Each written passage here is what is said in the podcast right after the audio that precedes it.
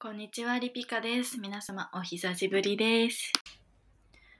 今日はですね、最近あった私の絵文字言語について話していきたいと思います。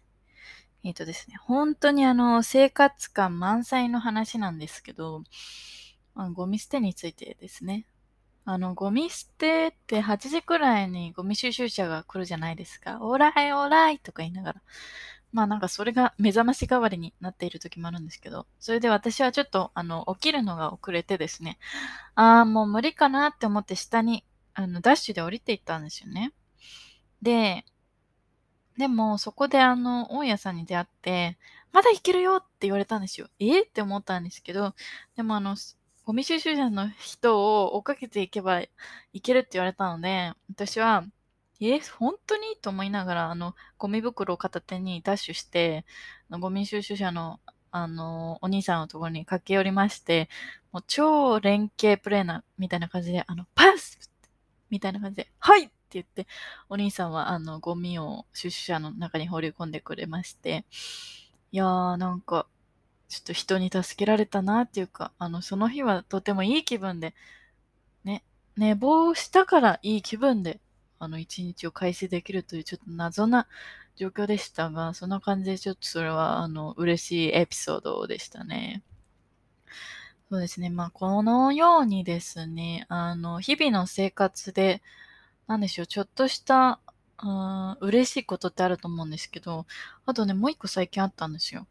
私はですね、結構あの、外でご飯を食べるのが好きで、あの、何かをテイクアウトして、外でご飯を食べているんですけど、まあ、往々にして、やっぱり外でご飯を食べるとですね、あの、日差しが強いところで食べなきゃいけないっていうのがあるんですよ。で、まあ、大変じゃないですか。眩しくて、もう目も細めなきゃいけないし。なので、なんかそれで、その日はですね、私はあの、眩しいところで、あの、特に木陰でも何でもないベンチに座って、何を食べてたんですか？あ、お魚弁当を食べてたんですけど、そしたら、あの、もう、なんでしょう、食べ終わって席を立つ人みたいなあのがいたんですよ、近くに、近くのベンチに。で、その人はちょっとあの日差しが弱いところに座っていて、で、その人が立ち去り際に、あ、ここ、あの、日差し弱いから使いなよって言ってくれて、あの全然その知らない人だったんですけど、もう私はありがたくお礼を言って、あちょっとあの、ほがらかな気持ちでお魚弁当食べましたっていう話ですね。まあ、なんてことないエピソードなんですけど、うん、ね、まあこういう瞬間があるとね、嬉しいですよねって話です。なんか結構皆さんも、私もそうなんですけど、殺伐とした中で日々を生きていると思うので、こういったね、まあなんでしょう、そんなに深い関係ではない人なんだけども、思いやりみたいのを感じるとすごい、ね、ほんわかするというか、うん、っていうのがありますよね。しかもこの、こういうエピソードでね、ポイントだと思ってるのは、やっぱりその予想してなかった出来事だと思うんですよね。なんかあの、不意に優しい行動を自分に対して起こしてくれたりとかして、そういうなんだろう、なんか突発性みたいのもあって、あの、心が動くのかなと思ってます。そうですね。あとはね、あ、そうそう、でも、あれですよ。あの、絵文字言語なんで、ちょっと悪い方の絵文のお話もしたいと思います。はい。私はですね、あの、前のエピソードでも言った通り、あの、無理をして実装してるんですよ。無理をして。なので、失敗もたくさんするわけですね。んで、最近ですとね、あの、ミンチを、豚ミンチを調理しようと思って、で、フライパンで焼こうと思ったんですけどね。で、パッケージ開けます。フライパンにその肉を、あの、入れようと思って、そこでミンチを、あの、手が滑ったか、あの、なんか、なんでしょう、遠近感覚がおかしくなったのか、ミンチを全部こぼしてしまったんですよね。あの、一切れたりとフライパンに入んなくて、もう本当に私は悲しくなったんですけど、あの、下に、キッチンの床に散らばったミンチを見て私はとても切なく、あの、ごめんなさいっていう気持ちになっておりまして、もう粛々とお掃除をしました。んで、もう本当にあの、お醤油でミンチをあの調理して、他のご飯の上に乗せて食べる気満々だったのに、そんなことが起きてしまって、で、もう、冷蔵庫にある卵とかで、あの、簡単に食事を済ますわけなんですけども。まあでもね、ちょっと落ち着いて考えてみると、まあこのミンチをこぼしたっていうのは、もしかしたらこの、のミンチの中に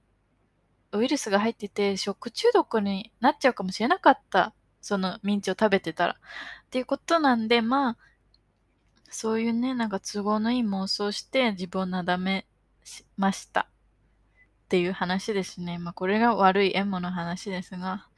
まあ、悪いエモだとしても、この考え方の、あの、こじつけにより、ちょっと、あの、なんでしょう、罪悪感が減ったかなというか、そんな話でした。まあ、やっぱりね、生活してるとこういった食べ物の、食べ物に関わるね、エピソードが多くなってきますよね。うーん。あとはね、最近の食べ物の話題だとね、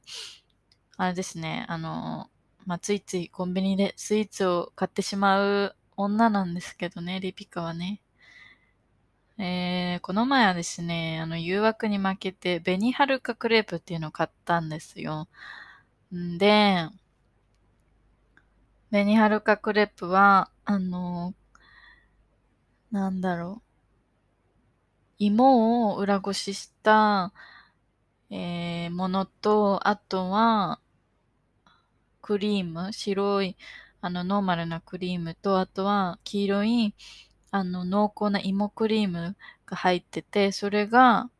クレープ生地の中に収まっているっていう、あの、とってもよだれの出そうな食べ物で、確か、えっ、ー、と、ファミマかなんかで売ってるんですよね。ローソンだったらすいません。でですね、まあそれを、あのね、食べようとします。んで、あのー、まあ、普通に食べればいいんですけど、やっぱりなんかクレープって巻いてるじゃないですか。で、その巻いてるのをちょっとほどきたくなってしまうというか、開きたくなってしまうっていうかで、あのー、あれですよ、あの、オレオンを剥がしたくなる心理と同じですね。で、ベニハラカクレポを分解しようとして、で、ちょっと開いてみたんですけど、あ、これうまく食べれないやつだって思って、あの、静かに閉じましたね。っていうお話です。これもなんてことのないオチも全くない話なんですけど、あるあるって思ってくれたらいいですね。なんか、多分私がね、友人とかとこういう話をしてたら、あ、わかるわかるってなるんですけど、あの、リピカラジオは基本的に一人でやるラジオですので、まああの、なんでしょう、電波の向こう側で皆さんが、あ、わかるわ、くす、ぐらいで笑ってくれたら嬉しいと思ってますね。そうですね。まあそんな感じですね。最近の食べ物エピソードとしては。やっぱりね、多分これからも食べ物にまつわるエピソードは日々生まれていくと思うので、それも皆さんと一緒に共有して、くすぐらいで笑っていきたいなと思ってます。あとはですね、そうですね。やっぱりま、まだまだ、あのー、コロナが続く日々なんですけど、うん、やっぱりね、あの、リモートとかで日々仕事であの、人と喋ってるとはいえ、人付き合いが下手になったなって感じるんですよね。うん。まあ、テキストコミュニケーションが多くなって、ちょっとなんか、あの、自分の言ったことが伝わらなくなったりとか。で、しかもですよ、そのなんか人付き合いで失敗しちゃうことってあるじゃないですか。それを、あの、コロナで人付き合いをあんまりしてないからっていう理由に気づかずに、あの、自分の、なんか人付き合いスキルが低いとか、なんだろう、あのー、自分は、あの人付き合いが下手みたいな元から下手なんだみたいな感じで捉えてしまってる人も結構いるのかなと思って、で、私もそうだったんですよね。なんかあの、あ、うまく伝わんなかったな、なんかひどいこと言っちゃったなとか思った時に、あの、すごいなんかあの、結構自分を責めるモードに入って、あれですね、そう、そういう、なんだろう、失敗をしてしまった人の体験談を読みたくて、ネットサーフィンしたりとか、でもあんまりなんか 気が晴れずにいたんですけど、で、まあその後ちょっとふと立ち止まって考えたら、これってなんだろう、なんかその、人付き合いをあんまり、あの、あの一生懸命してないから、コロナ中でね、あの、本当に少ない人数としかコミュニケーション取ってないし、っていうことで多分なんか感覚があの、忘れちゃったのかなって思って人付き合いの。なので、まあなんか、こうやってあの自分を納得させるのも正しい方法かは知らないですけど、ちょっとあの一安心を得たっていうところですね。うん。なのでね、まあ皆さんもなんか人付き合い失敗することたくさんあると思うんですけど、まあコロナでちょっとあの人付き合いスキルが下がってるまでは言わないですけど、あの、忘れちゃってるみたいな、うん、原因をちょっと当たってみるのもいいのかなと思います。自分を責めすぎないというかね。もちろん私もなんか、その、悪い点もすごいあったと思いますね。自分のなんだろう、なんか、自分が優位に立ちたい、深層心理とかもあってそういうことを、あのー、知り合いにしてしまったのかなって思うんですけど、まあ、もしかしたらそれも、あの、自分の杞憂というか、相手はそんなに嫌な思いをしてないけど、まあ、特に嫌な反応されたわけではないのだよね。その相手から。自分が気にしすぎちゃってるのかなっていうのもあるので、うん、なんかそういう、なんでしょうね。自分に意識が向いてるっていうのもやっぱりコロナ禍の人間関係においてはあるのかなって思いますね。もっと相手に、相手がどう思うかみたいな気持ちを考えなきゃいけないのに、意識が内に向かって、あ、自分どう思われたかな？なんか、すごい嫌なやつ、自信がないやつって思われたかなみたいな方法を気にしてしまうみたいなこともあって、うん、ちょっとリハビリしたいなって思いますね。なので、アフターコロナで あの、人に会い始めた時はたくさん人が傷つけて、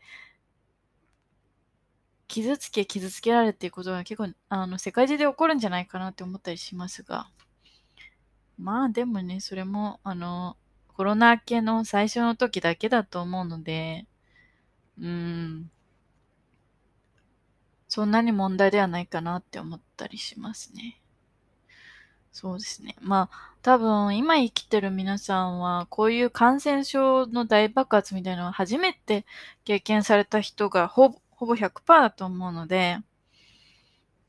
うん、なんかまあこういう、なんでしょうね、人間関係のコロナ特有の人間関係の、あのー、作り方みたいなのも、まあ、勉強になってるじゃなってるのかなと思いますね。あんまりなんか楽しいお勉強ではないですけど、うん、そうですね。まあ、本当はコロナがないのが一番良かったんですけど、まあ、今はその通常の人間関係ではないんだっていうことを、あの、頭の中に入れとけば、なんか必要以上になんでしょうね、人の目を気にしたりとか、なんか自意識過剰になったりすることもないのかなって思ってます。そうですね。まあ、今日はですね、あの、食べ物エピソードから、ゴミ捨てエピソードから、コロナの人間関係エピソードまで、あの、盛りだくさんでお届けしてしましたが、あの、キリが良いのでね、ここ、この辺で終わりにしようかなと思います。それではまな、皆さん、グッバイ